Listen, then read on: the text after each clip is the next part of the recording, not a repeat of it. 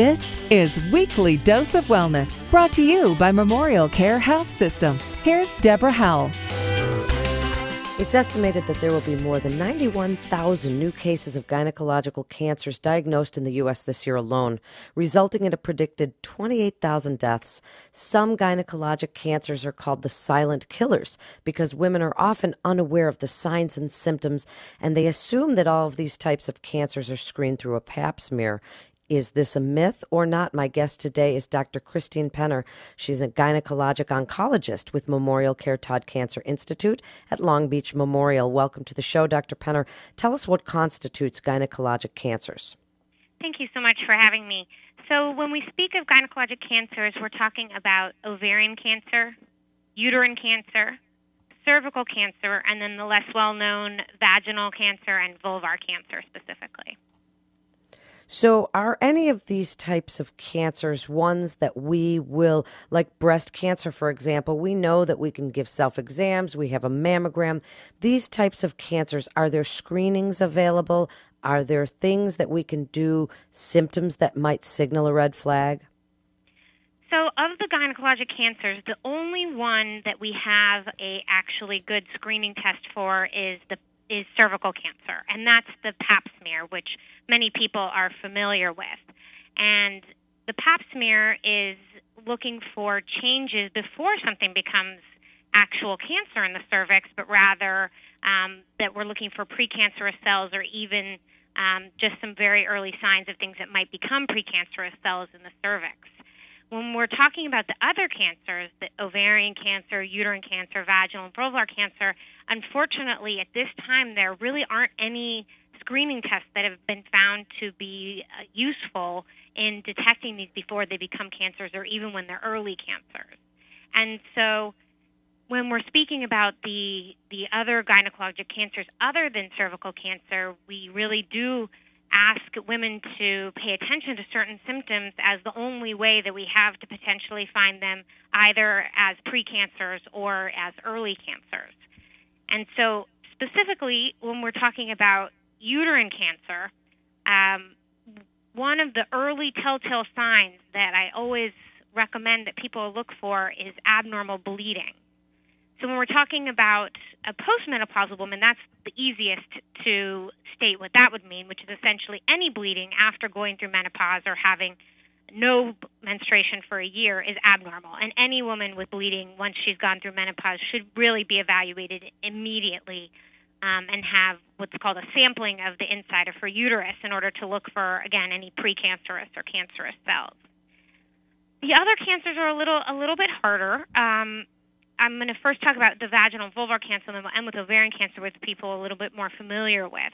In terms of the vaginal and vulvar cancer, chronic itching on the outside of the vagina or the vulva uh, um, can be a sign of something, or if there's a bump or a lump or an area that won't heal on the outside of the vagina um, or the vulva, that can be a sign of, again, a precancer or cancer. When we're talking about the vagina itself, it's even more challenging, but um, looking for abnormal bleeding or, again, um, any lumps or bumps or anything like that that uh, a woman were to feel should be evaluated. Finally, when we're talking about ovarian cancer, people are a little bit more familiar with that, and that is the one that, as you're stating, is often referred to as a silent killer.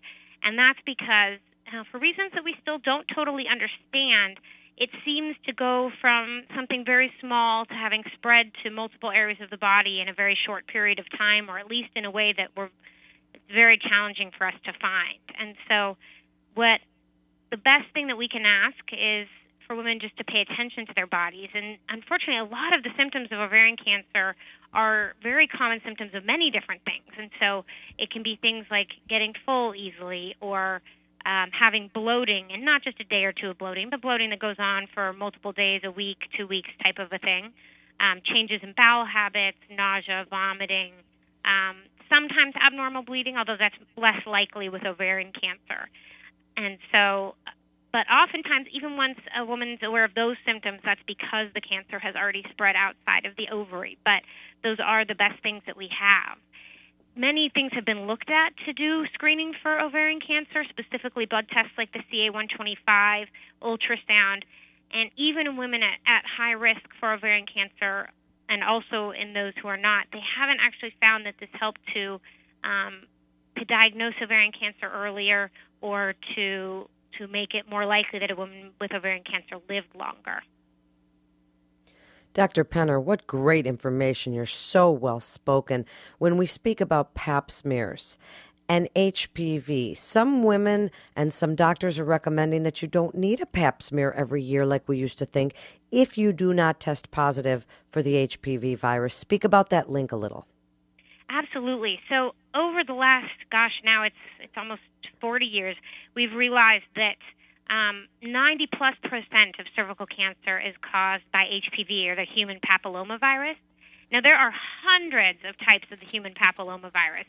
These inhabit our skin um, and many other parts of our body. So in and of itself, it's not a bad thing, but there are specific types of the human papillomavirus that can, um, in some people, lead to cervical cancer.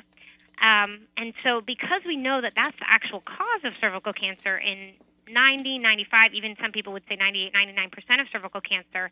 Um, there's some suggestion that if one is H P V negative, that that is puts your risk at cervical cancer so low that maybe a pap smear wouldn't be recommended. And this is still something that's really in flux. And so the recommendation at this point is essentially that um, women, starting at the age of twenty-one, undergo a pap smear um, every three years. And um they actually don't recommend H P V testing between the ages of twenty-one and thirty, and that's because H P V infection is so prevalent. Um, in if you tested all women for H P V consistently throughout their life, somewhere between seventy and eighty percent of women would test positive for even the high-risk strains of, of H P V um, at some point in their life, and an extremely, extremely small fraction of those would go on to develop precancerous cells, let alone cancer. And this is particularly common in that young age range, in that twenty-one to thirty age range. And so it, we know that the changes that are caused by H P V take many, many years to have effect. And so essentially the thought process is that starting at age twenty-one, the pap smears, which are actually looking for the changes caused by H P V, the pap smear should be performed. And then starting at age thirty, we add the H P V test to the pap smear and use both of those to determine if any additional procedures need to be done. Um, you know, at this point, the recommendation is that that be every three years. Um, and that is still a question up for, for debate in terms of what exactly the right screening interval is in order to both catch things before they become a problem, but not make um, women have to undergo a lot of unnecessary procedures that can create anxiety and cause problems in and of themselves. Speaking of those procedures that can cause the anxiety, I think as a woman going through perimenopause myself, Doctor Penner, that women want as many screening tests that, you know, we get our mammograms and a pap smear. What did you say about ultrasounds? What's the thinking out there now about adding in some things to add to these screening methods for some of these? Sure. So obviously we all would love to find a great screening test for ovarian cancer. Um, and so what they've done is they've actually looked at doing ultrasounds for women, and unfortunately what they found in when they divided people, they did ultrasounds um, either annually or every six months or some frequency, depending on which study you look at, in half of the women. And in the other half of the women, they didn't do the ultrasound. And what they actually found is that there were not was not only more morbidity in the patients who got multiple ultrasounds, there was actually a higher rate of mortality, and that was because ultrasounds led to finding cysts in the ovaries, the vast majority of which are not cancer, which led to patients undergoing surgeries for those cysts. And while obviously the majority of surgeries are safe, when you do enough surgeries, there's going to be complications, and occasionally those complications can even include, um, you know, something fatal. And so, unfortunately, um, while it may feel to a specific woman like, oh, if I could just get an ultrasound, I would feel so much more confident that, you know, I was okay. When we look at that over the broad population, we see that we're actually doing more harm than good if we do routine ultrasounds on women looking for no reason. Obviously, if a woman has symptoms or if you, if something is felt on exam by her practitioner, that's a very different circumstance. But just doing an ultrasound out of the blue without any reason is actually going to do more harm than good if we look over the population. Wow, that's fascinating. In just the last few minutes, Doctor Penner, give your best advice to women listening about these type of gynecologic cancers we're all so afraid of, and what you want us to know as a gynecologist oncologist about these cancers and the best ways to protect ourselves and where we can go for more information? So two things on that. One, I think just owning owning your own health and and being your best advocate is is really the the key. And I think when you have a question, when you have a concern, when you notice something different about yourself, don't be afraid, don't be ashamed.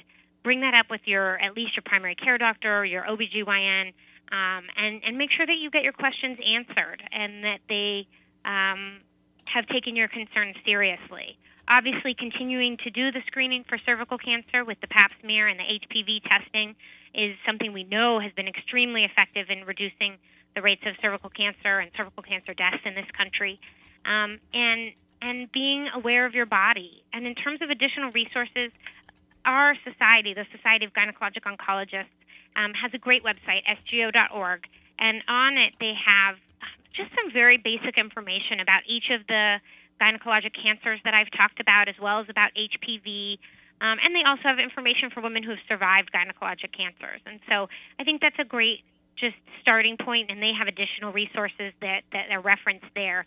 But that's uh, S G O dot org, and I think that's a great starting point to find more information about the gynecologic cancers.